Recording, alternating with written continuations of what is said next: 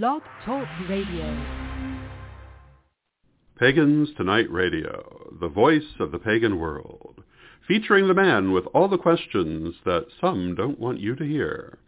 Called the most dangerous person you will ever listen to, the ever-curious digital pioneer, Ed the Pagan. And welcome back to Pagans Tonight Radio. Uh, with you, with me, the host, Ed the Pagan, a k a. Ed Hubbard, a k a. Troublemaker. I'm kidding about the troublemakers. These days I don't do as much as I used to. I want to thank everyone uh, who's made this latest series, The Emerging Pagan Leaders, so far the, one of the most listened to series we have had on Pagans Tonight Radio, both past and present. And that's saying something, since we've had well over three thousand seven hundred eighty-five show sessions. And some of those show sessions had two or three, and over six thousand hours radio. So this has become very thing. This is very interesting. Tonight, um, we're going to talk to two uh, leading uh, women who are leaders, uh, Bethany Moore and we'll, and Isabelle Rizo. And um, Bethany surprised me because of her activity and her inclusion into the Pentacle, vet, uh, the Veterans Pentacle uh, Quest, which is um, shocking because I thought I knew the whole story. But if you haven't heard, until you hear this interview, you haven't heard the whole story. After you listen to this interview, you will actually know more about how amazing overall the Veterans Pentacle Quest was. Let us begin. And welcome to another night of Emerging Leaders on Pegasus Night Radio. Tonight we're talking to Bethany Moore. And I think this is fascinating. And a poet, author, activist, and uh, she's got some really good, interesting stories to tell here. Uh, and so we're just going to get right there. Welcome, welcome, Bethany. Welcome to the uh, show. Thanks for having me, Ed. And we'll be talking about uh, emerging leaders. And uh, originally, I was calling them youth leaders, and I've gotten, you know, and so by this point, I am realizing they're not youth leaders. They're so much as emerging uh, leadership. And uh, so can you tell us a little bit about how you got here, your origin, your story, your comic book, you know, your one-page comic book story? Sure. Um, well, I was a weird kid and uh, found myself uh, looking into that section of the bookstore that had magic and fairies and supernatural and those sorts of topics from a very young age. And definitely found Wicca and paganism when I was about, I want to say twelve, eleven or twelve. Um, so just was buying books and reading them and doing my own thing. Um, this was the early mid nineties, so the internet was not available quite yet. Mm-hmm. Um, but when I was in high school um, in ninety-six, uh, freshman in high school, I grew up in southern Maryland uh, in Saint Mary's County. And the first metaphysical Wiccan store I'm sure the county had ever seen opened up in my neighborhood in Hollywood, Maryland, called Keepers of the Moon Garden. And, of course, I didn't have a license yet, so I asked my dad to take me down there immediately. And I met the storekeeper, uh, Teresa. She also goes by Iris, and befriended her, and, and she became a family friend, really. Um, and I began studying under her, and she was involved in um, a Maryland-based coven um, called Circle of Amber Rose back uh, that's still around twenty-five plus years, thirty years later. And I just started being a part of that community of elders, too, while I was in high school. Now, my parents are conservative, Republican, blah, blah, blah, but not too religious. So thankfully, they were very open to me having my own path. Uh, so I basically spent high school going to regular public school, but also uh, going to witch school and really feeling blessed that I had that community and that support system of, of elders, really, that I'm still in touch with to this day. That's terrific. And um, So I'm going to go with uh, the, the, the most fascinating thing. I think you are a published author of uh, poetry and fairy tales. Can you talk a little bit about that? Sure, yes. Um, I've been writing poetry from a young age as well, weird kid. Um, so uh, finally, in my early thirties, I or mid-thirties, I guess, uh, I finally got around to publishing some collections of poetry because I had so much I was just sitting on. Um, so I started arranging them and um, published a couple of books, including one um, about a person that was in my life uh, for over twenty years who who died in twenty sixteen. And I, I grieved a lot and wrote a lot about him over the years. Um, so The Cicada and the Firefly is the name of that one. And I immediately followed with a more general collection of poetry called Weather Magic, a collection of poetry and witchcraft. Um, and then I I got inspired uh, one one winter, uh, a couple years later, to write a short story, Dark Fairy Tale. Um, it was kind of amazing how Uh, I, I describe it as the muse just like came down and dropped the story on me. And I felt so inspired and just immediately started writing and scribbling. And, you know, by, by summer, I, I had the book done.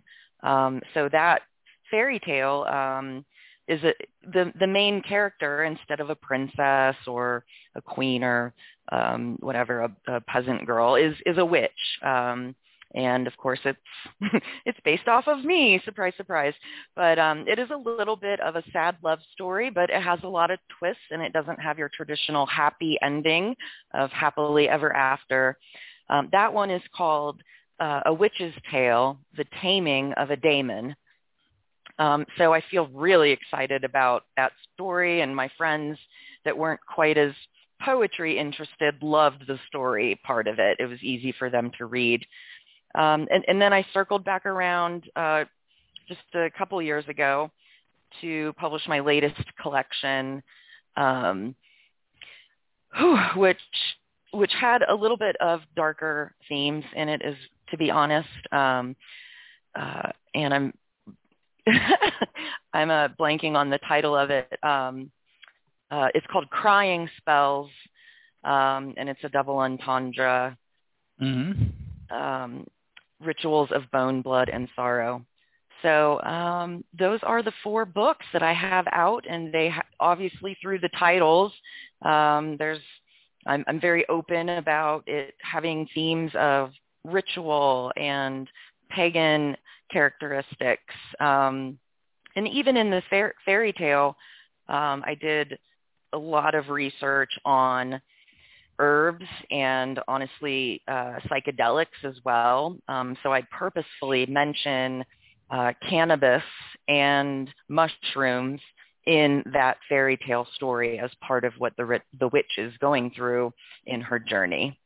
I think that sounds like a very interesting and honest story about witches there. One of your strongest forays into uh, into leadership, early leadership, was the Uh, veteran, pe- uh, the Veterans Pentacle Quest, which was, to this day, is one of the most epic moments in the, in the pagan community and continues to resonate with us, not just the accomplishment of it, of, of getting that to, accepted by the military, but the actions of it. And you were an integral part of it. Can you tell us your story involved with the Veterans Pentacle Quest? Oh, gosh, yes. I am so excited that I got to be a part of that. It was, it, you're so right. It was so important for the pagan community and for religious freedom in general. Um, so I, at the time, was working at Americans United for Separation of Church and State, which is an amazing organization that's been around decades and decades. And I got hired to be a campaign manager for this two-year campaign called First Freedom First. And that was the two years leading up to Obama being elected for the first time. What we were doing with that campaign, to briefly talk about that, was just covering all these First Amendment freedom issues, ranging from, you know, the right to be an atheist, same-sex marriage, end-of-life care. Um, my favorite um, like hashtag, if you will, from that campaign is democracy, not theocracy. Um, and I still pull it out sometimes. Uh, so that was a really cool campaign that I was the campaign manager of, got to travel around the country, and we worked with the Interfaith Alliance on that project as well. Fun fact, um, it was funded by Andy Grove, who's one of the founders of Intel. So that was cool. Um, so during my time there, uh, the offices were in D C, just a few blocks from Union Station in a, in a beautiful historic building. And I was reading about Roberta Stewart and her fight for getting her husband honored in, in his gravestone marker and them not allowing the pentacle. And, you know, it just struck me that I was working somewhere that sometimes would take on little cases like this. So one of the lawyers on the third floor was particularly friendly, so I felt comfortable running upstairs one afternoon and saying, hey, um, just thought, thought, you know, take a look at this. It seems like something we could, you know, put a statement out about or something in the very least, uh, a tweet, I don't know.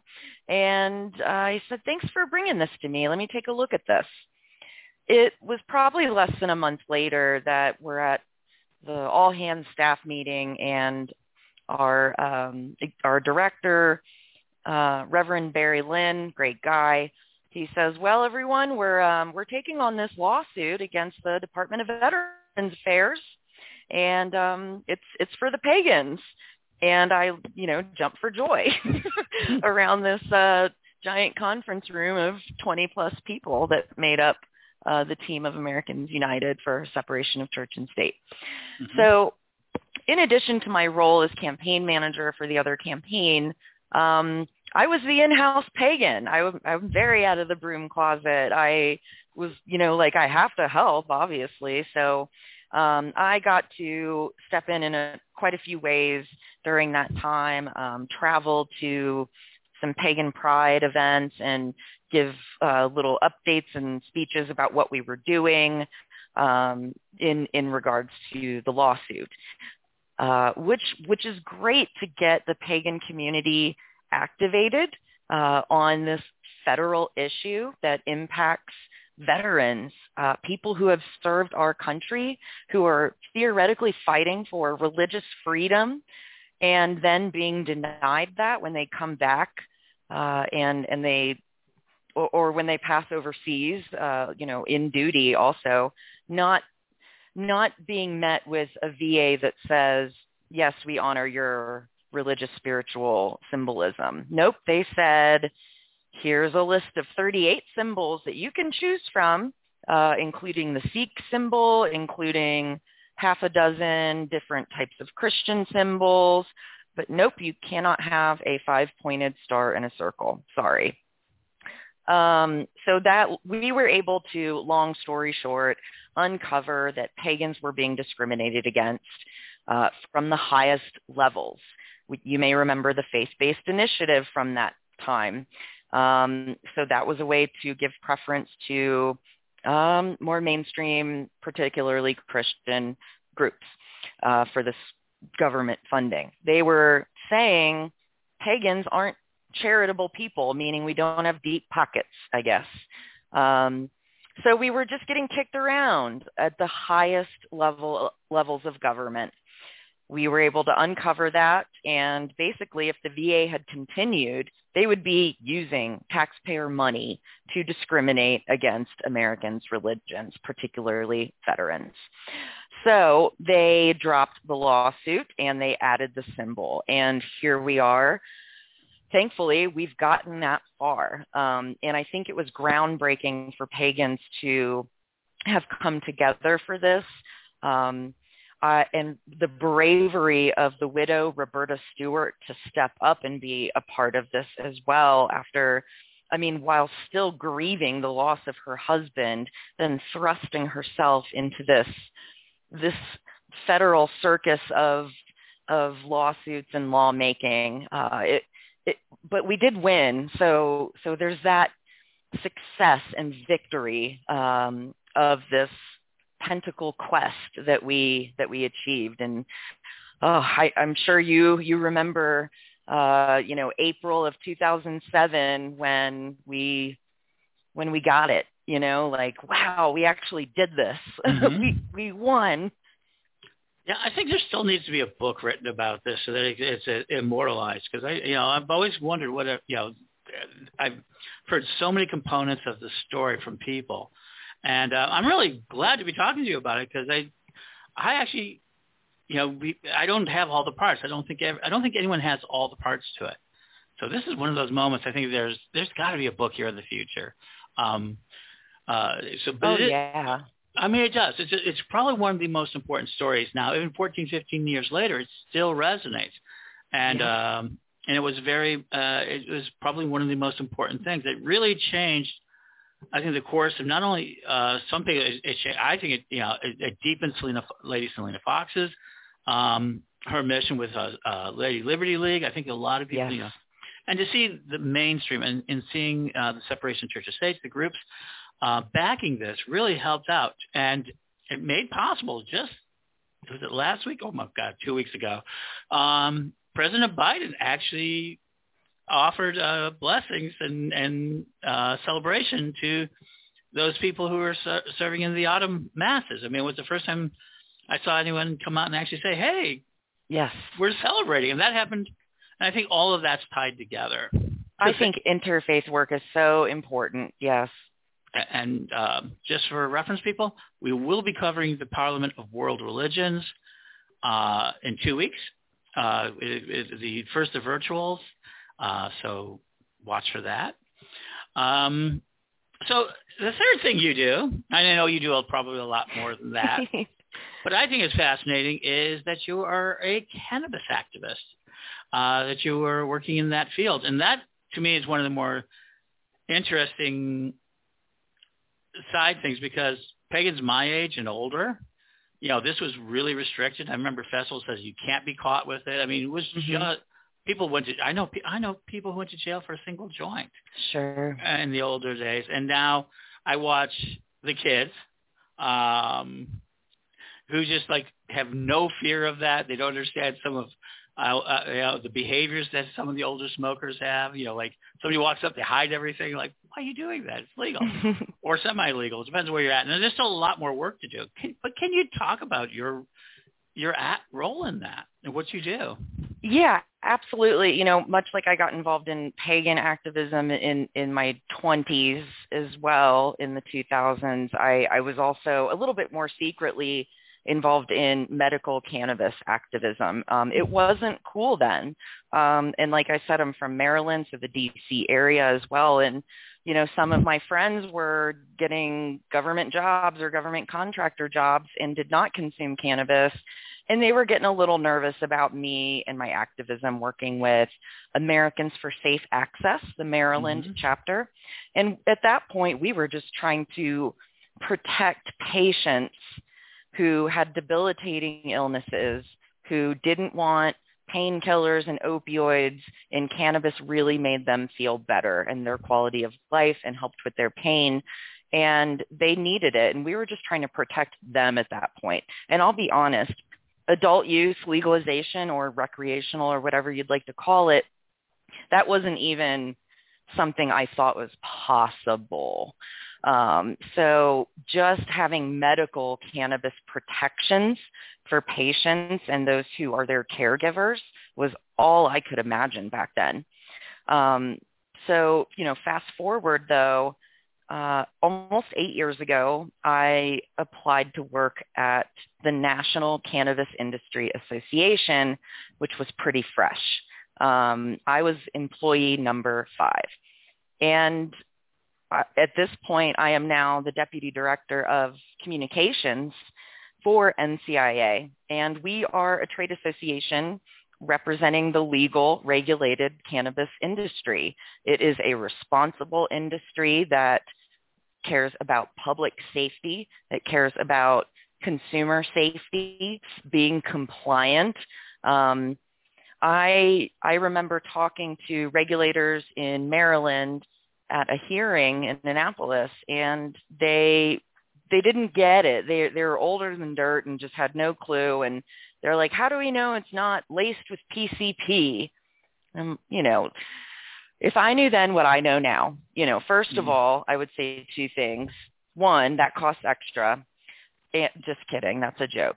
But mm-hmm. two, it is laboratory tested for not only that to make sure there's no P C P on it, but also molds, pesticides, heavy metals, other toxins. So the cannabis that are the cannabis that's purchased in a legal regulated dispensary is really safe. Um, and there are recalls. So there's checks and balances for this legal cannabis industry.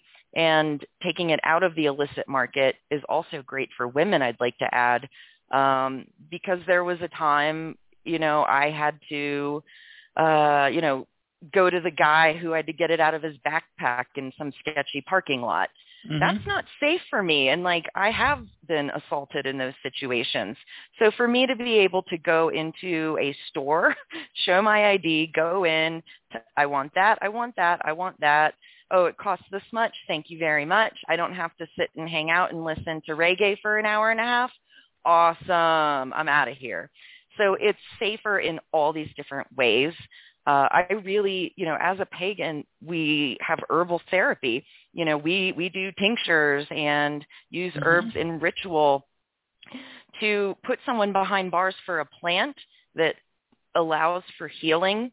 Um, the, these things line up for me very easily. So while the older generations were raised during the war on drugs and were told that marijuana is a gateway drug and it's bad and reefer madness, all that was a way to discriminate against people.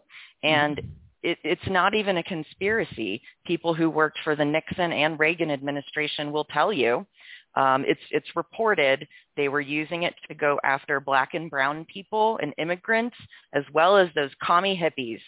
So the, oh. it was it was a gateway drug for the police to mess with undesirables, is what it comes down to. It is racist and it is discriminatory, and that's but that's just what was being taught back then. So things are different now, and regulated legal cannabis, the sky did not fall. Crime is reducing. All those things are showing positive. We're job. We're, and hey, we're creating jobs. And hey, states are getting tax revenues. Who'd have thunk? Absolutely. Well, I do think that one of the things that I, I'm a big fan of Russell Brand, and I love his statement is that marijuana is not a gateway drug. It's trauma that's a gateway. Oh, yeah. Do drugs, and that, you know, people are using some of those things to anesthetize themselves, and we need for it. And the other thing I think I, I want to mention here, we still see this propaganda, um, this idea that, oh, your kids on Halloween, don't go trick-or-treating because they're going to give them edibles. That's such B S. Trust me, no one's going to give their edibles to kids because no, they're mine. I bought them for me. I mean, didn't some dumb kid do that once in nineteen eighty-six, and now every every year, like, you know, no, no one. They're going to use their their cannabis at, at gummies and edibles for themselves. That's why they they're expensive. They are expensive, and, and and this was the same thing they did with the razor blades and the all the canned Halloween candy. Mm-hmm. Which we discovered, if you ever look back on it, there was no such record of it. And the only records right. of it were induced by family members against family members. But so we've always seen this sort of attack on, on both the pagan and also this idea of the drugs being, you know, pagan and heathen and criminal and sin. So your certainly. work is certainly so your work is very valuable. Um, I'm appreciative of it. Um, and Thank you're you. right. And you're, and you're very right about the idea of being sketchy, even as a young man, as a young adult. Uh, I would work for political offices, and I was always worried, and there were a couple of us who did it, but we were always worried that someone would catch us and blackmail us or whatever. Mm-hmm. Mm-hmm. It was a very much an open uh, space, and now, now I'm, uh, I am now uh, media and do all this sort of open pagan stuff. It's very interesting not and to see these younger people embrace it and take it a lot more honestly and a lot more seriously. So I think that's great work. So let's talk a little bit about your pagan practices. How do you, you what type of pagan do you recognize, and you, what are some of your practices? Yeah, that's a great question. You know, I've, I've always believed and was taught, you know, there's, there's some frameworks in place Um, but your path is your own. So um, I enjoyed, you know, the eclecticism of paganism very much. So um, I, I, I, I think all aspects are, are important. I think I primarily, as far as my divination tools, I work with tarot cards and love astrology. Um, I also, since I'm not part of a formal coven or circle anymore, um, I do have, you know, lots of pagan, New Age friendly friends. Um, may, maybe not as deep into the uh, the paganism as I have been, but um, open in their spiritual practice enough for uh, for me to be able to do what I call urban backyard rituals. Um, I don't have a fire pit anymore because I just moved into an apartment complex, but in my last several houses, um, fire pits in the backyard are a very simple tool for gathering, um, for calling in elements, for allowing a safe space. Um, 'cause really I, I use my spiritual practice for healing as, and for personal transformation. Um, and, and that's what it's for. So to, I, I, I, I like the general, see, you got me here. I'm like, I don't know. I'm a little bit of everything. I'm I'm tripping on my tongue here, but um, you, you know, I, I, I was given, I chose and was given a name as a teenager, um, Aradia, which is the Italian uh, goddess. Mm-hmm. And w- how I really relate with her is that she was kind of a pioneer and an activist too.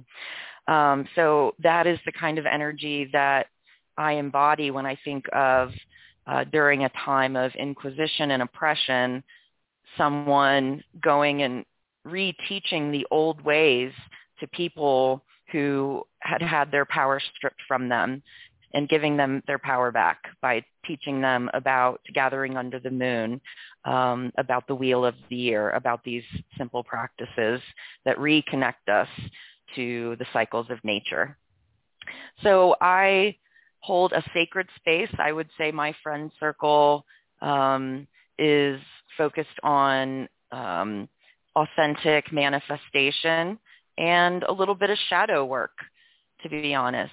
Um, you know, we're, most of us are in our thirties and forties, sometimes late twenties for those younger friends. Um, and, you know, we've seen some shit and we've got some stuff to work through, pardon my French.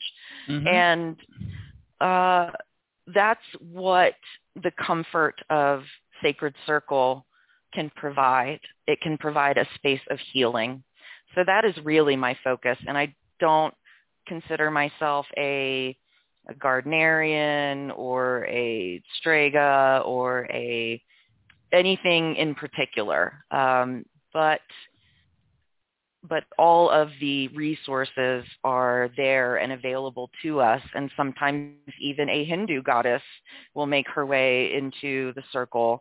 Um, sometimes a Shinto goddess, you know, it is all open to the needs and interpretation of the self and the group and the time of year. Um, so is there a name for what I just described, or am I just super eclectic?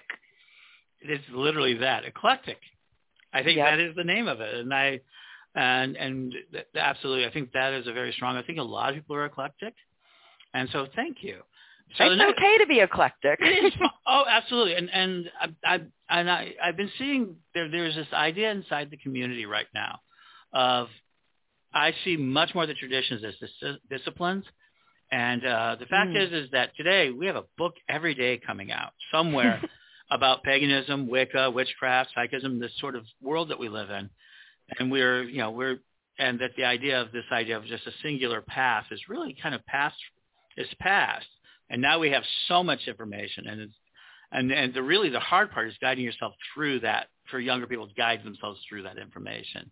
And being eclectic or being open to all these ideas is exactly what we've been teaching. And, you know, the idea of it. And ultimately, the idea that nature and spirit are able to heal and to bring about change in you that is positive. So it sounds like you've really embraced that aspect. Definitely. Um, and I, I, I will say I am encouraged to see more witchy themes and aesthetics out there in the world. It's it's not so scary to be, oh, this is my friend, she's a witch. Like, yeah, that's normal. Everyone has a witch friend or two now, right? And mm-hmm.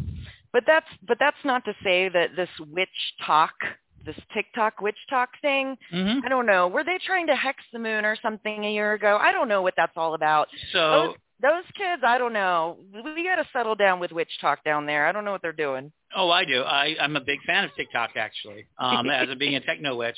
And um, I can I, I, a really brief answer on that, what they were doing. And it was an individual, a small group that ended up doing it, which got blown out of proportion. They were mad. They wanted to change the system. And they were just basically, they were angry. And they were being told that their magic wasn't correct. There was that. And so they went out activist. I mean, activism in the Trump, you know, Trump bindings and sort of this sort of um, the revolution is witchcraft. So we see a very younger group of people who are challenging the status quo. Otherwise, you know, I, I love Witch Talk. We, we've already had one show on it. I'm going to have another show on it soon because um, I think it's very important uh, to listen to it. And their numbers there far outstrip Facebook, Instagram, and all the other types of witch, you know, witch groups. TikTok is a much larger group. The Generation Z and the early alphas are just dominating that space. So it's it's a fascinating thing. But it is absolutely something that people aren't used to. It's also like emoji spells. You know, people aren't used to that, but it's just it just modernized Egyptian hieroglyphics. It's uh, cute. It's very cute. Yeah. So we are starting to see that shift into interpretation. Every generation, and that's why I love this Emerging Leaders Talk, is every generation has to interpret it for themselves, especially because of the fact that we're seeing such exponential growth. And we have continued to see that exponential growth between the time of the veteran, even the Veteran Pentacle Quest, and now that growth is over two million just in that space. And it will be probably ten million people by twenty twenty-seven. That's my prediction, will be involved in this space in one way or another.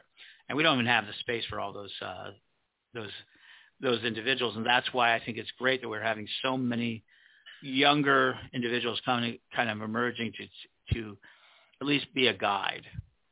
And I think absolutely agree. And obviously you are one of them who are helping guide people along um, and taking on so many different things. So the next question is a little different. I've asked this of all of the individual. What music are you listening to today? Are you obsessing over anything of that nature? Um, you know, I my longtime obsession these last few years have been uh, Fiona Apple, who finally put another album out in the middle of COVID last year, and Lana Del Rey. I am a huge fan of hers as well. And this Billie Eilish, honestly, I'm digging her music as well.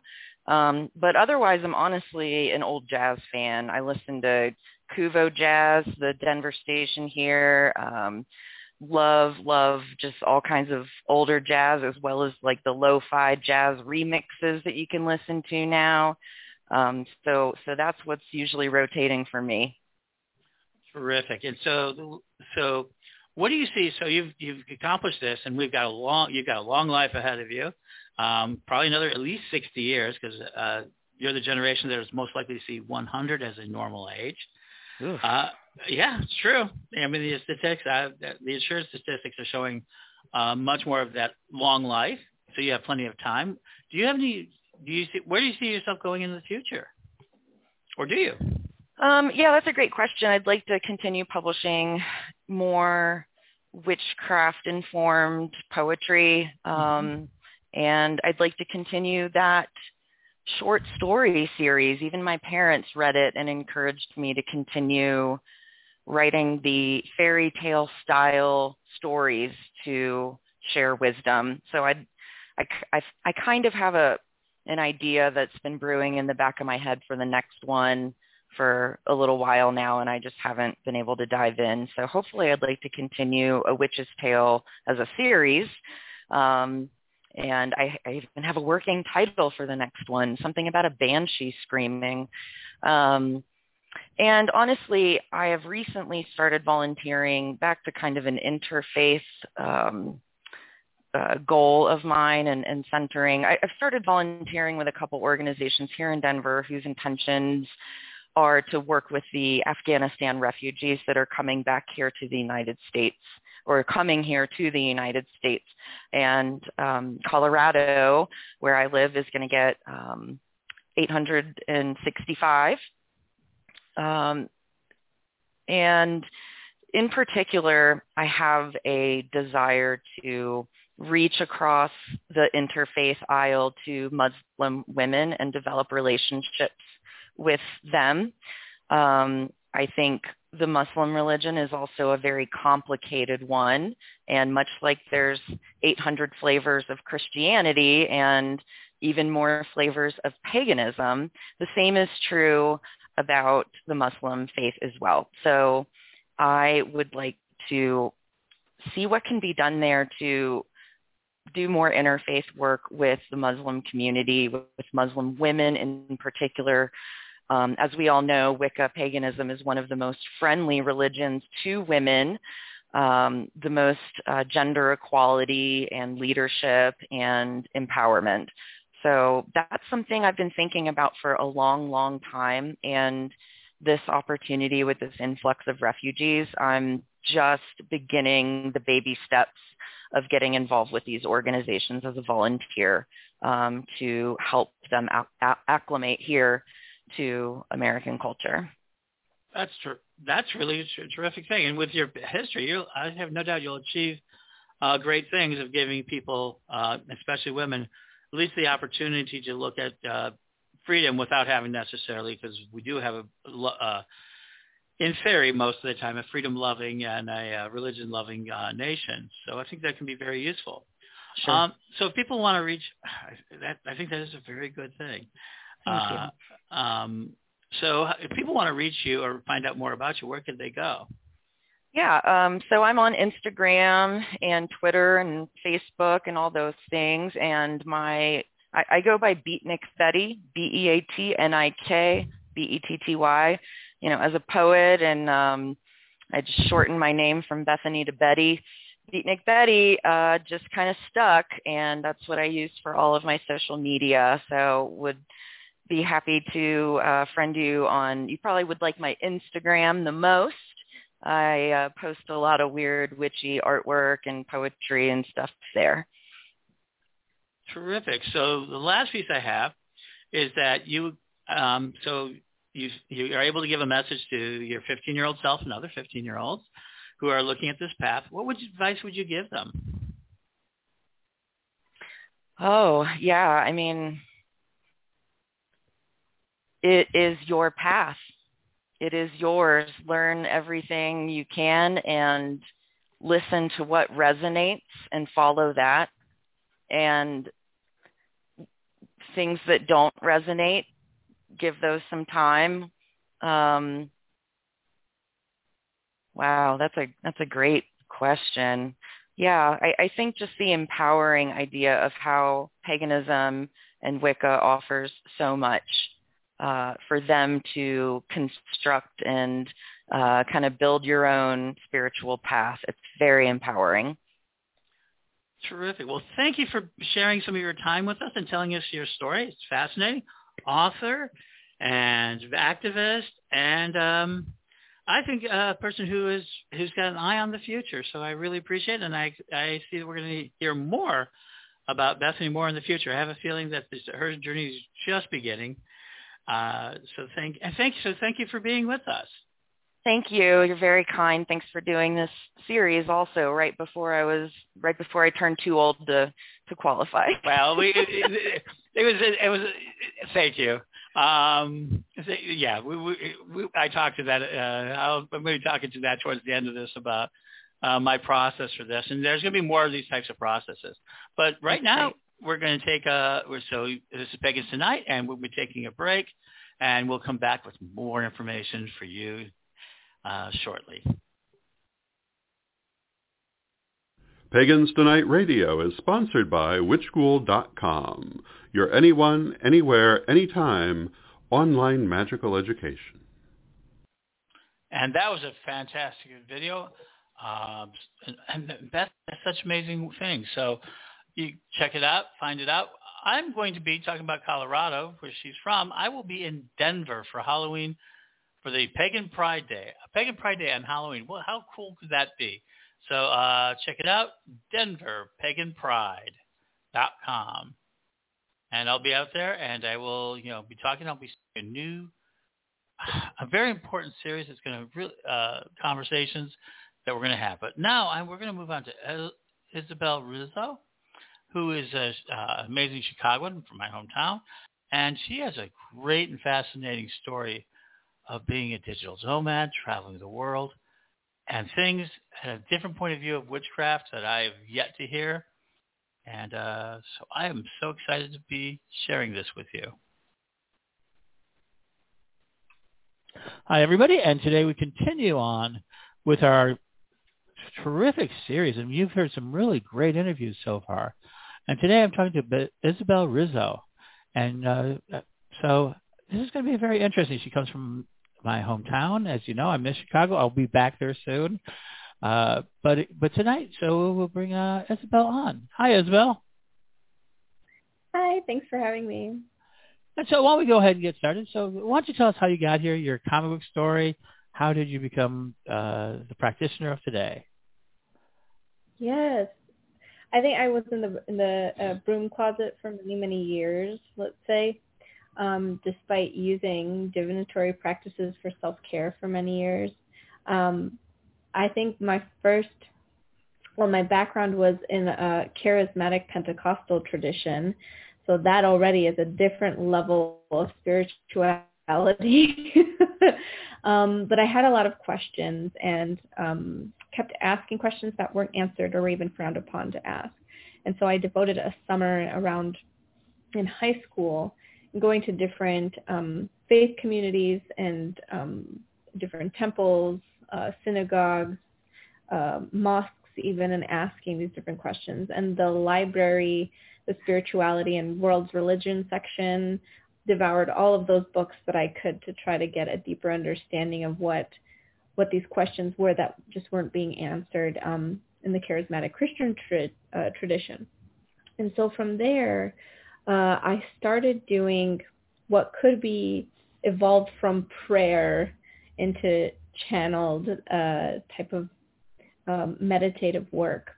And from there, I received the download, let's say, of I need to travel the world and help people.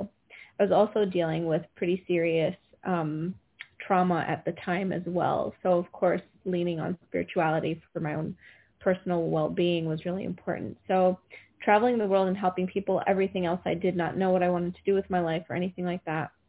And so I um, ended up in Asia and worked in education for a while, um, and that opened up so many different doors um, with people and their own spiritual paths. And so I was really interested in doing what we're doing right now of interviewing and listening to people's stories and how did they get to where they are. Uh, after coming back from Asia, I really loved um, collecting these stories and also tuning into the energies of different spaces and the stories that are there, the spirits that are there. And um, I bought a one-way ticket. I didn't know when I was going to come back to Chicago um, and just hung out in Europe for quite a while. First went to the Digital Nomad Conference in Berlin and was talking about the future of work, which interestingly enough now with the pandemic, remote work is normal when this is maybe seven or eight years ago, we're talking about the future of work. I'm like, I guess it took a pandemic for us to get there.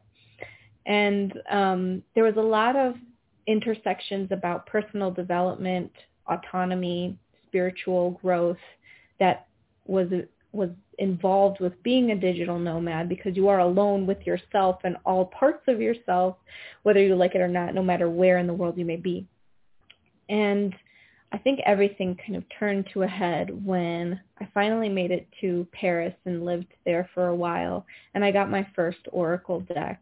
Um, and I told the shopkeeper at this cute little boutique, um, I want something that I can only get here. And uh, I got an oracle deck made by um, Maj Altiz, who had a lineage of uh, divinatory practices and readings uh, from the Roma tradition, but in Paris, and they still live in their caravan to this day. and he collaborated with a beautiful watercolor artist. So I've started to see, right, this intersection between art and spirituality and then practical uses. So this is a, the beginning, maybe turning point uh, when I could see where I would fit into my own practice today.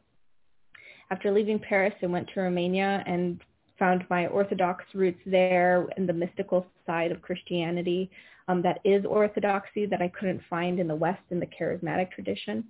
So upon arriving back to Chicago, I knew that I needed to have the next download, which happened in Timișoara in Romania, that I needed to have an international exhibition. Did I know anything about putting an art show on? No idea, but everything was divinely led, which then led me to the curator, to the stylist that I work with, to the space that the show eventually turned into, and that was in Prague a year later. Did I plan all that happening? No, it was listening to those intuitive nudges, as I like to call them. Um, was it terrifying? Absolutely. It was a brand new territory, but it led me to what today is my artistic practice, um, still using what I did back like my fourteen, fifteen-year-old self of channeling the work. Um, and even the work behind me in the, the studio is definitely all channeled work. Um, and I used, again, that, that tuning into spaces because I still use, even in my studio, in my space, Um, red, white, black, and silver, and there's certain symbols that always occur again and again in my work, and um, they're related to the um, ethnographic symbols of the old costumes in Romanian, Transylvanian folklore. Every region had its own blouse that had different sigils on the sleeves written up, and I was like, this is the way that I can connect to the mysticism that is where I'm rooted from, that was kind of taken away as as an immigrant in the Western Christian charismatic tradition. So this is my own, you know, taking back my identity through art and through mysticism and spirituality. And now being back in um, Chicago is really taking all of these experiences, rituals, processes, and then inviting people to find their own within my own Art Witch Coven in Chicago. And it's really, how do you cultivate self-autonomy as a practitioner, as an artist, within a community? And I'm really excited that we'll also be doing um, a group exhibition with these different processes, touching on all the way from grief to personal transformation to inner child work, um, coming through the lenses of these different art witches. Um, so it is a really interesting intersection of personal spirituality, artwork, um, and then even exploring uh, and integrating different parts of ourselves. How do we still show up as artists and practitioners in this way? That's fascinating. So, so it takes a lot to be a world traveler. I mean, I'm, I, I, I love to travel. It's like my, my one true love. Um, Chicago kind of built that for me. So are you originally from Chicago? No, uh, originally was born in Germany, but uh, roots in Romania. So after the Communist Revolution, my family left, stayed in Germany, and then I was born there, and then we ended up in uh, North America.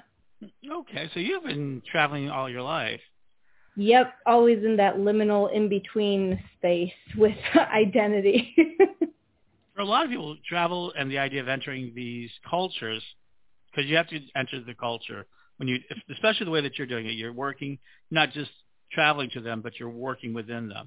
And you have to drop yourself into those cultures. You can't, you can bring a little bit of yourself, your, uh, yourself, but you have to really let go of a lot of your prejudice. That's very tough to do. Can you talk a little bit about that process when you enter these new cultures? I think for me, it's, I've always felt in between, like you said, be, in between cultures, and I never felt fully American, even going through, I went up to uh, third grade to a Romanian school in Chicago, um, and then went to an American private school and then American public school, which that, if anything, was more of a culture shock than flying overseas to Asia. Right. Um, the, even though Asia was definitely its own culture shock. Uh, but if anything, because I never come in with with this could just be me being a Sagittarius sun and a Sagittarius Mercury. Uh, Venus and Aquarius, everything for me is very like clinically looked through a lens in relationship. Um, and I think that that gave me uh, comfort in the differences.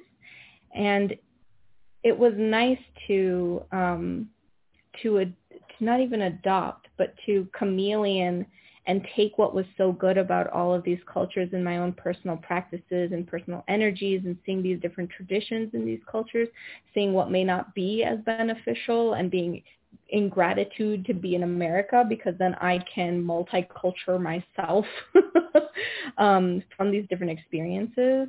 Um, and it is interesting, particularly in Europe, because everything is so close. Like Germany is the size of Wisconsin, for, for you know, context, um, is jumping from language to language, because the language then also changes the perception of what you're seeing and also the personality.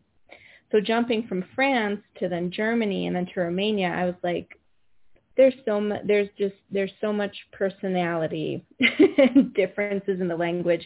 Right, when we talk about spells, um, the way, you know, like linguistically our personalities are made, that's spell work right there. And I think there needs to be more, um, how I'm seeing it in in um, occult communities, is this this recognition of cultural differences, of linguistic differences, and it's not just the energies and the words that we say, but it's so many different layers um, of things when when we're exploring different cultures or even different practices, let's say, right?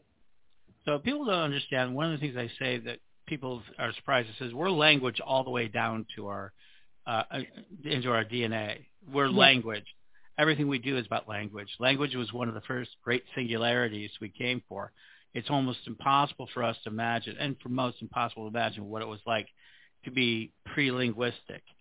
You know, that is something. So once we start language, it's one of those things we couldn't come back from. Yeah. Um, so you've also, so you went to the digital, I actually know about that conference. I was not a, that. I'm a big fan of digital nomadism. And actually, I, as people know, I began and got stumped my first move to actually fully embrace it. I've traveled a lot. So I've been a traveler, but that digital nomad, can you explain to people what that actually means for you? Because yeah. people are starting to hear this word. Um, and so. Yeah, definitely. Um, for me, digital nomad was you are, well, you first off, right, like talking about cultural identities, you take on the identity as a um, technological native. You and technology are integrated. We're not like robot singularity mode, but we are like, all of the conversations would be on Zoom like this. There's nothing odd or weird about it. You are fully responsible and autonomous for your own schedule.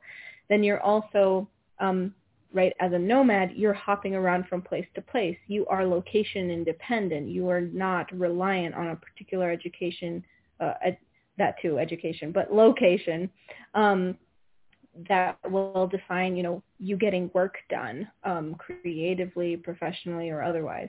Uh, the hard part with being a digital nomad then is this internal, like, discipline that you must have with, hey, I'm in a different country, but I have client work that I need to do, but also the Eiffel Tower is right there, or there's a big ocean over here I can go swimming in, and you having to define your own rhythm with play and work, uh, rest and work.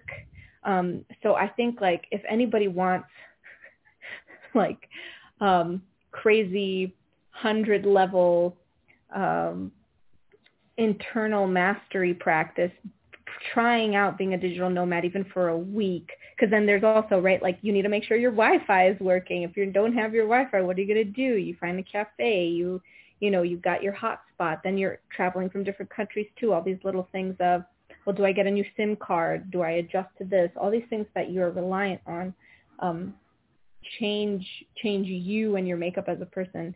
Like when I arrived in Chicago, adjusting to um, not digital nomad life was weird. Be like, oh, I don't have, you know, people would say all the time, do you want to have a, do you want to meet up at a coffee shop? Um, and I'd be working, you know, full full time. And I said, oh, I don't, you know, to go into a coffee shop and like take the train and all this was time away from my particular rhythm and schedule. And I said, hey, want to meet up on Skype when Skype was the whole thing, which mm-hmm. I think I'm still very shocked that Skype didn't win, overtook. Um, they would give me like the weirdest look of, well, why don't you meet at a coffee shop? What's wrong with you? And I'm like, I have my schedule and how I do things, and this is what works. And if we want to like do something else, like I'm very, very intentional with with the time um, scheduling as much as possible. And right, this is where you're learning, where can you be flexible? Where can you not? So digital nomads, basically you are a freelancer or you run your own company digitally, and you are not reliant on a location for your overhead or for your office space, and you're really responsible for you getting everything done. There's no boss looking over your shoulder. If you don't, you don't have an Airbnb or a house sit that's set, like you're fully responsible for that. So that sounds like a lot of adventure. Uh, I'm I'm a big fan of it. I, I'm a techno magician. I talk about cyberspace and psychic space. Yes. Uh, I was I was in Zoom before Zoom got big. I remember Skype. I can tell you why Skype didn't make it. It didn't make the transition. It didn't it, do a good job. It just didn't do a good job. It should have won, but then it was held by a big company.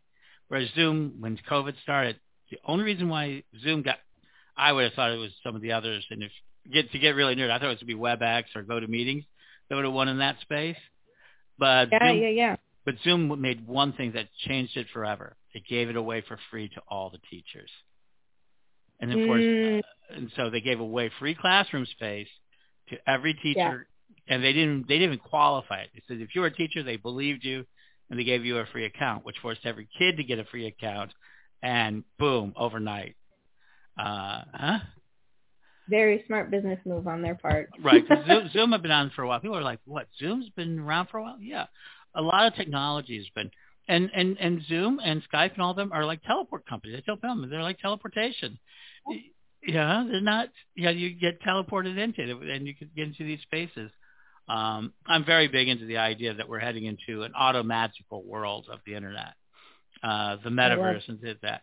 Um, I've been doing radio because I did radio in Chicago very early on, and I did a lot of Chicago radio, terrestrial radio. And I used to pay seventy-five dollars an hour to get on terrestrial radio to be heard for about maybe ten thousand people, if I was lucky.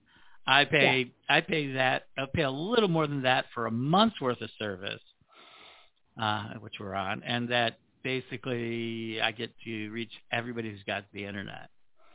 And right. So it's been it's been a big change, and um, I'm a big believer in it. So let's go ahead and talk a little bit about Art Witches and what it is you're doing today, um, that has, you know, people seeing you. Uh, as an emerging as an emerging member of our communities, kind of a next generation. Yes. I think, um, like I mentioned, it, it, there's a couple different intersections, right? It's the, the pagan and occult community, it's the art community, and the personal development community. Mm-hmm. And I think what's great about the first exhibition in Prague was it was those three different groups coming together and really changing the way that we look at walking into an art gallery, which is just like, oh, okay, the artwork and seeing it, but actually, hey, let's have a conversation about what's happening internally for you in front of the art, seeing the art object even as a transformational tool, um, or as a, as a magical tool even. Um, and I think right now, um, with Art Witches, there's this resurgence of um, the history of American spiritualism and the art witches that were there. Uh, speaking of, you know, Hilma F. Klint, who sold out the Guggenheim show, the most successful show of all time, uh, a woman artist that channeled all of her paintings and had a seance of women come together as part of her artist collective. That's not very, you know, not very typical of the artist scene. Um, and knowing that she had her artwork Um, exhibited after her lifetime in a circular temple. So if we look at the Guggenheim, that's exactly what happened, and she could foretell that. Um, and then also the uh, emergence of um, all the different art- artistic mediums that we have available to us. I'm glad that you brought up techno magic, because part of the Art Witch Coven that I run, not everybody's in Chicago, and some of the members are overseas. And if we have a group exhibition, whether it's three D painting or an installation or video or something immersive, even though they're not here, they can still create an immersive magical installation that people can engage with in this space. So it is like teleportation, right? It's teleportation, it's immersive experience, using all of the senses in a way that invites people to be intentional. And I think that's really where occult community comes in, and where I like to take up space in occult community is the intentionality, whether it's the extremism of digital nomad life making that brought me to that, but I found it efficient and comforting for me, and mm-hmm. was able to get space, right, for like a studio practice and running a business and all the things that I do. Like, if I didn't have that, I don't think I could have come as far as I have, and like bring that into art witchery. um, but this this intentionality that we can come in when we walk into spaces. If you're not walking into a church or a synagogue or a temple anymore that creates that awe, how can we as art witches create that sense of awe internally and externally in the spaces that we make art in? That's my intent with art witchery um, and art witchcraft, is inviting people into spaces that are sacred, and then not just keeping it for the art witch themselves, but also inviting other others to engage in that art witch process too, if they feel so inclined, right? Because we have a whole buffet of tools in the magical world that we can use for our own personal healing, transformation, manifestation, all those fun things. So I really think it's cool. You just mentioned something that I'm, I'm thrilled with, is the idea of three D uh, magic. Is that painting? In, is that is that light painting in the Oculus world or the uh, V R world? Uh, exactly. Yeah. One of the artists in particular has mentioned that when they were out in New York and they tried it out, and they said, "Oh, this is speaking to me." And as I mentioned before, like these intuitive nudges when they when you're just swelling up or you have a visceral reaction, that's an intuitive nudge. I'm like, we got to listen to that. Let's dive mm-hmm. into what can we create, because that's. That's something that is more divine. That's coming from that deeper pre-language space, as you were talking about. Uh, I, I, uh, uh, that's amazing, because I do think that's like when you hear about painting on the astral, and I think this sort of, this is almost a physicality. I tell people that the internet and the space that you're working in is, cyberspace is imagination born. And I yeah. think one of the things you're dealing with is, I think, I'm really grateful to actually be talking to you, is because I think one of the things I've taught, one of my primary things I teach, is imagination is real. It's a real intuition. It's a real thing. And we're te- taught as children to try to shut that off, to try not to deal with it.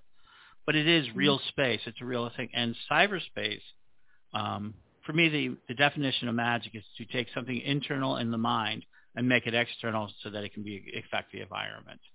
Mm-hmm. Uh, uh, so I think that's exactly what you're doing. You're taking internal magical senses and externalizing them in ways that other people can share them internally.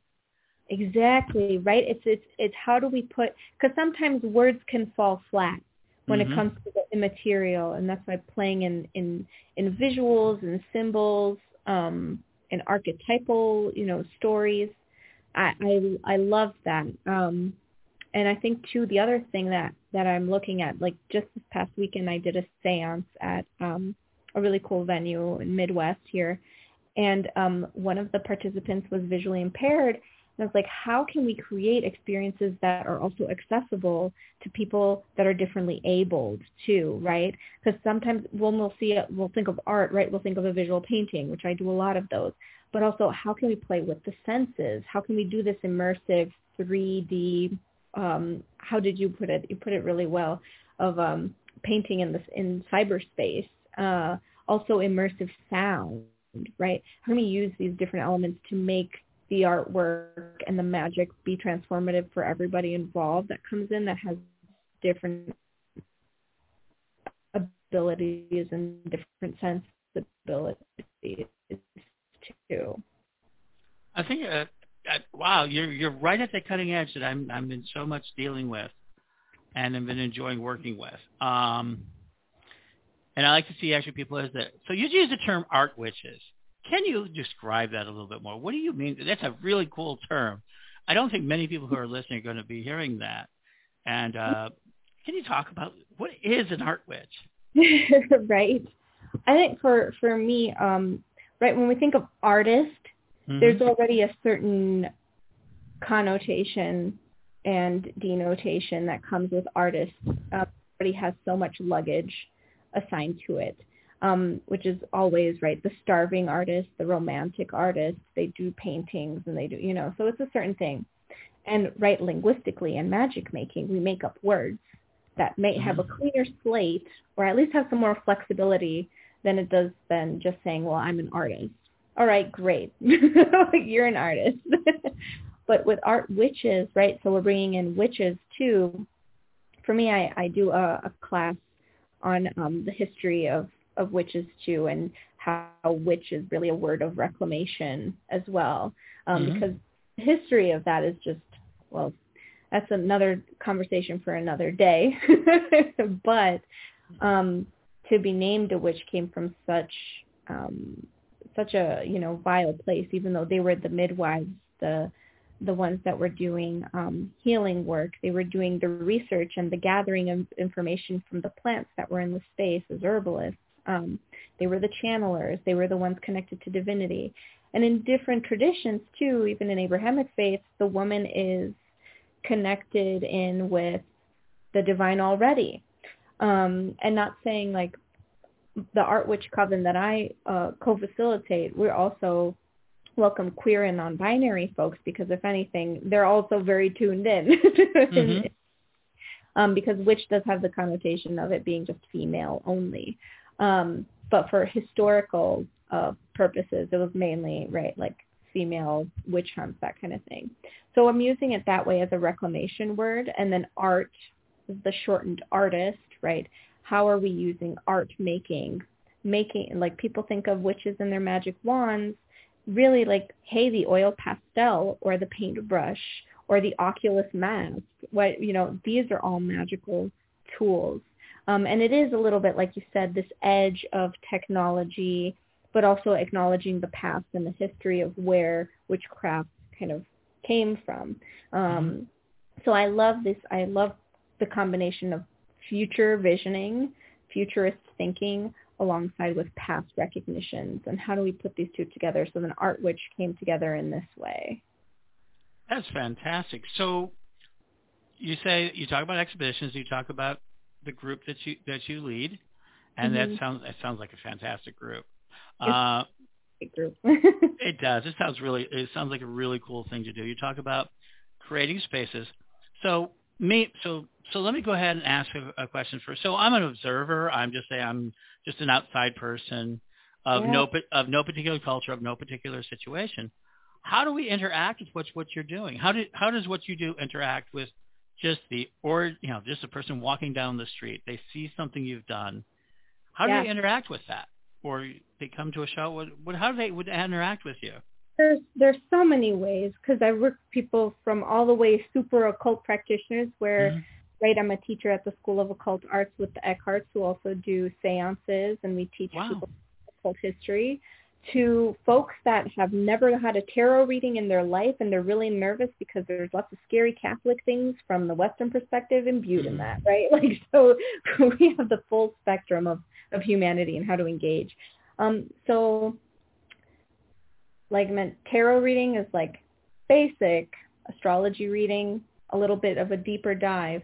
Um, I work at a therapy practice as well as a consulting hypnotist, and I'm in school to get my P H D in art therapy. So there's a couple of those different things as well at play that people can engage in that way. Exhibitions are another way, right? Like, people can walk into the exhibition, and actually there's going to be one soon that's going to be in a therapy practice, so we're multi-using the space for mental health and community outreach, but also here's an exhibition space that we can use so we can create a win-win situation for everyone. One of the um, installations that I'll be playing with is um, with plant communication and how plants can make sounds and how mm-hmm. you can interact with plants. So it is techno, techno-ish, but also back into the earth. So very natural, but also technophile is, is calmed in that e- expression as well. So people can engage in that way um, in an exhibition. Um, other ways people engage in classes and in workshops um, at the School of Occult Arts online. It's also an online. Um, and then also in person, pre, pre-pandemic, was I would do um, week-long retreats in Transylvania one of the themes that we talked about was you defining your sacred space, right? Like how I was talking about reading spaces and reading rooms in that way. What is sacred to you, and cultivating that practice of intuitive nudge listening. So we would do flower essence making, herbal making, art making at that time. We'd go down into the caves, down in Transylvania, and all the way up to the top of the Carpathian Mountains. So we could see the full breadth, right, of, of Earth.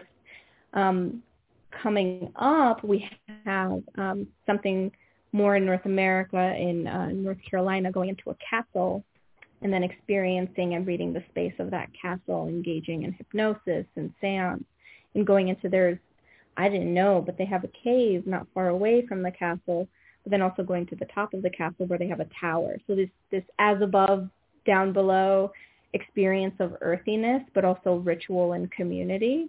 Mm-hmm. So those are different ways of how I've engaged, or how people can engage with me as a practitioner, but also as an artist. Um, recently uh, on Instagram, of all places, uh, but right, cyberspace, social media platforms.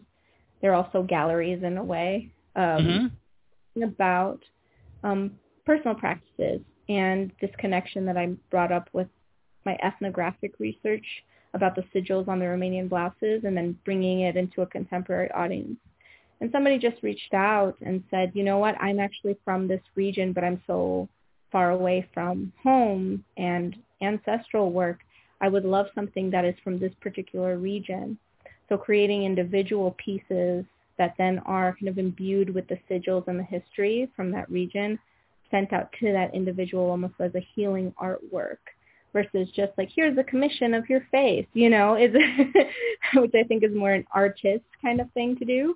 Um, or that we see in main, you know, mainstream artist kind of world. But this is, that, that brings it back to art witchery and bringing that in to somebody personally. I think that's an incredibly interesting space, because mm-hmm. um, I deal with pagans all over the world. And yeah. w- and one of the things I think that we're seeing is that they're trying to recover from where imper- imperial Western imperialism destroyed that. Mm-hmm. I never knew about the blouses in Romania. And I've seen it now in the Philippines. They're trying to get back to their native practices, which were, you know, kind of, uh, especially was, you know, put down by the Catholic Church. We see it in Brazil and in yeah. South America, where, you know, you know, fifty, a hundred years of really like, we're going to be all one type of person. And yeah. now these younger people are trying to find their magical practices. And mm-hmm. so, so I think that's very important. And I think the work you're doing is, is probably one of the few areas that I say that A I is going to take a very long time to adapt to. And in fact, it's going to be the opposite. It sounds like you're going to learn how to use the A I for your purposes instead of against you. I've already got that. Yeah. One of the projects, um, in regards to one of the other things that I do at the, the mental health practice with hypnosis and death doula work, so mm-hmm. grief, right, um, is this app called, you may be familiar with it, um, Replika. It's R E P L I K A, which is actually mm-hmm. created by uh, a woman that lost her partner. I believe it was in an accident, and she uploaded as many communications between them as she could into mm-hmm. this. And it was almost, there actually might be a Black Mirror episode around this, um, a bit more futuristic, but mm-hmm. able to communicate with the energy of this person through text, mm-hmm. and it would voice, it would have the same um, written speech uh, right. of that person. And so the Replika app, which is available and it's free, um, is the more you talk to it, the more it, it's almost like a horcrux in a way. It's taking uh, my Replika is about forty-fifth level, so right. Uh, um, it's taking. I, I won't do math. It's the only thing that irritates me. It won't do the math. Uh, But yeah, it is. It's very interesting, and I'm um, I'm using that. There's another one called Reality, where you're the they ch- convert you into an anime character, and it follows mm-hmm. your face, and then you can put on shows as the anime character. Interesting. And it's called Reality. Mm-hmm. Um, it's just starting out, and um, uh, I know uh, I'm, as everybody knows, I'm, I'm I'm deep into this, and people. So my my current thing, and then the reason why I'm doing some of these, these speaks, and I know uh, we're going to get down to our last questions because we are busy people. I know you're a very busy person. Um, is this idea of the metaverse? Um, I've been talking metaverse about six or seven years. Uh, the reality of the last year, I've helped a lot of the festivals go on. I've got, you know, gotten a lot of the tools. Um, I will be talking at Pagan Pride about the Pagan World, which is my big project now, which is a new directory. Um, it's, you know, I love Pagans Tonight Radio. I've been a radio host for thirteen years on and off, three thousand episodes, get all of this material. But I've become very obsessed with the idea of the long now, that what's going to happen over the long period of time. And so, yeah. and so it's very interesting of seeing the pagan community become part of the metaverse, which is the A R, X R, as you, you know, but it's for the people out there, X R, A R, V R, the reality coming in, and that we're about to see. I'm telling you, it's going to be a little longer than you expect it to come in, and it's going to come in a lot faster than you realize. It's, it's, I tell people it's a, we got about a five-year framework um, to deal with. And, uh, and one of my projects is uh, tarot, a tarot, a tarot A I. It's going to be, uh, I want to, I want to create a tarot reading A I um, out there. And people go, why? Go, so they're going to take our jobs. So no, it's going to be an augmentation. But that's a whole other show. I'd love to sit down and, and have a whole show, just talk to you about.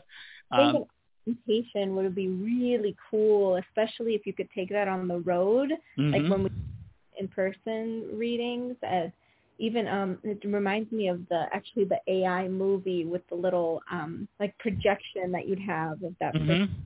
And I think that that would add just so much more. Well, it would add depth, but also again going back to the how do we make things um, accessible for differently able bodies to engage. Absolutely. I think would be really interesting. So.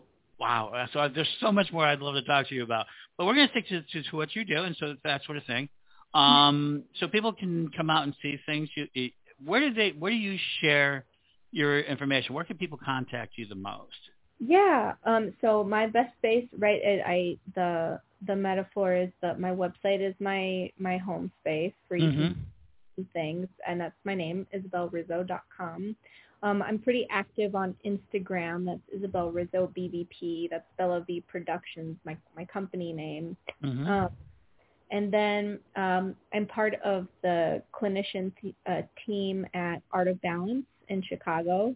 And um, actually, funny enough, we're the first group that um, clinically created a two tarot and internal family systems groups, which is really nice. So we're blending tarot alongside um, internal family systems, which is a, a trauma-informed uh, therapeutic modality. Um, and people oh. didn't think, like, you, I don't ah. know that what people want to sign up for when it comes to therapy, but I'm I'm here for it. If we can get more mental health support out there, I'm very happy about that. That's very surprising to me because I had to go through that. I went through that process about eight or nine years ago of integrated family therapy. Yes. Just literally that. And it was very different, you know, finding out a whole the different parts of you and things like that. Wow. So, okay. So I asked this of everybody. What music are you listening to now? Oh, oh my goodness. Is there anything music you're obsessed with for now? I am, uh, funny enough, you're going to laugh at this. I've been listening to Bo Burnham on repeat. Mm-hmm. um, I love him. Talk about like being like growing up on the internet and then internet fame, but then also mindfulness around using technology and mental mm-hmm. health. Love him as a human and an artist. Um, and then I've been listening to um, Onuka, O N U K A, where she brings um, kind of technology music with Ukrainian folk music together. And she, she sang at um, Eurovision I think four or five years ago, and that's how I discovered her. I was like, what is this? And so I've become obsessed. And she actually played at Talia Hall, but I think I was working that night, but I was like, next time I will see you live, Onuka. It sounds like in, in what we consider live in the future is going to be a little different. But so do you, yeah. So, so what do you, do you have now from here? Where do you plan to go as you've done so many fantastic things. You've, uh, that sort of thing. Where do you plan to go from here? What does the future look like for you? Do you have a plan? Yeah. So I didn't know I'm, the gods laugh at some butt. I to go back to school when the pandemic hit, because every time mm. fall would roll around, I'd be like, oh, I should go to school. But as we know, in school, uh, America, school is very expensive. But I finally took the plunge. Um, and then working with the other therapists too, they said, you know what, just go get your license and do the research that you want to do. And I said, you know what, yeah, because I've reached not not a not a plateau, but I feel like I could go further than I, I want to easier with the right credentials. Um, and then, of course, one of the uh, a couple people mentioned a P H D program, and I was like, oh, don't tempt me, but they got me. So that that's on the horizon. Um, and my my long-term vision for now is to base there um, that integrates art therapy, um, entrepreneurship, and then also conserving some of the old uh, artistic and artisanal craft um, practices that were there, mm-hmm. like the blouses. There's a whole generation of people that have left the country that you go out, they're still farming like in medieval times there, you know, and once that generation is gone, who's going to, you know, make sure that those stories are still alive, that those sigils are still known, that those practices are still going. So that's my long-term vision after school. We shall see what happens from now until then. But that is a, that's a wonderful thing. So the last thing I ask you is, uh, you're going to give advice to your fifteen-year-old self, and thus fifteen-year-olds everywhere. What yeah. advice? What advice would you give give that fifteen-year-old?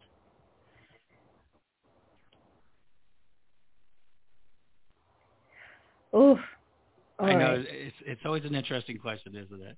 Um, I I would tell a fifteen-year-old me and any other fifteen-year-old that's listening today to um, listen in to those intuitive nudges that you have, even if they're scary, even if they don't make sense, even if they go against the grain. As somebody that had the intuitive nudge to not dive right into college after school and got really weird looks because they're like, you're you're doing good grades and I don't understand. Like, if you need to go away and figure out your path for a hot second, be it seven years like me or whatever, to really listen listen to that. And then the other thing too is the right people are going to show up on your path.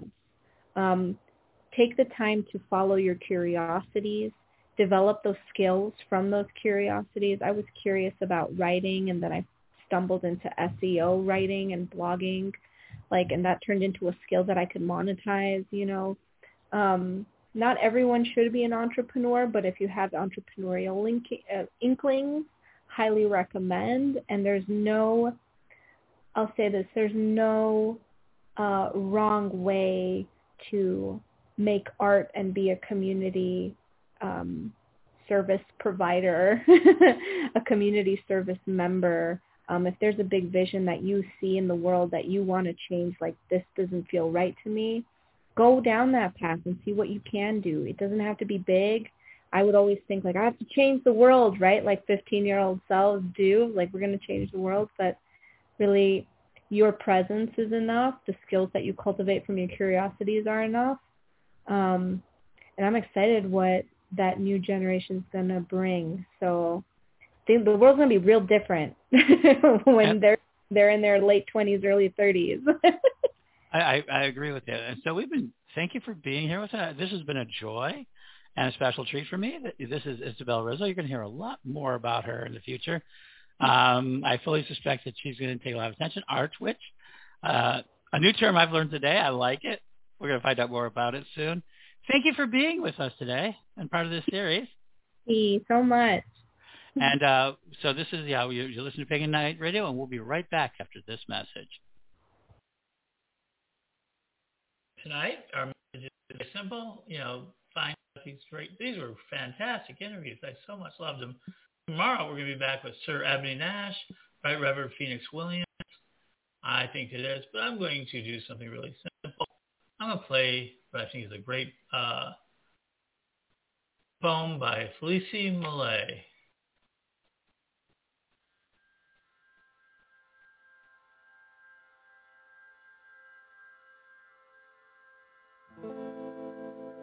In the past, they burned us because they thought we were witches. Just because we knew what to do with herbs outside of the kitchen, because we knew how to dance, how to seduce, how to pray. because we moved with the cycles of the moon. In the past, they burned us alive because they knew that we are witches. So now we cast spells with our mouth, pieces of our hearts spill out. It is incredible, the power of a woman who is not afraid to say no. No, we won't sit any longer while you ponder on our rights, on our rights to give or not give life, on our rights to make another woman our wife, on our rights to be safe, to get paid an equal wage, to have a voice, you know, in a place where we might actually make a change. It is incredible, the amount of ways that they have slayed just to keep us small.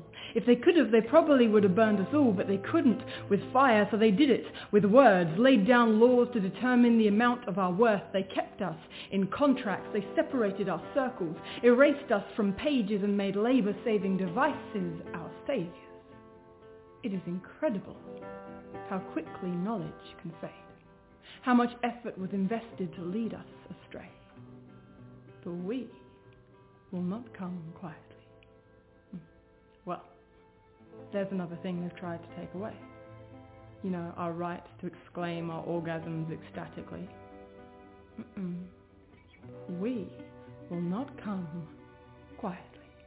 We will open our mouths and let our spells spill out, cast poetic prayers into the night so that every woman can hear the howl of her sister's delight, reminding her that her voice deserves to be heard. Let her jaw drop. Let her shame stop. Let her body scream under the self-pleasure of what it means to be a woman who can speak freely. You see, words, they carry meaning. And they have fooled us for so long into believing that no means yes. So much so that I'm almost impressed. Except, well, I finally discovered that they're right. So I've claimed back that no as mine, because every no I throw against their forces is another yes I retain for my own self-worth. It is a spell I cast for my own protection. It is incredible, the power of a woman who is not afraid to say no. And this old witch, I'm done with broomsticks.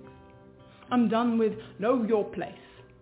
This witch knows that some knowledge just won't fade, that every woman is my sister, that through the hubble and the bubble and the toil and the trouble we grow stronger when we cast our spells together, that we entered the fire and now we rise from the ashes, and we are holding our candles and lighting our matches until the night becomes lighter and our voices can grow, because we have remembered we are witches and we have learned to say no.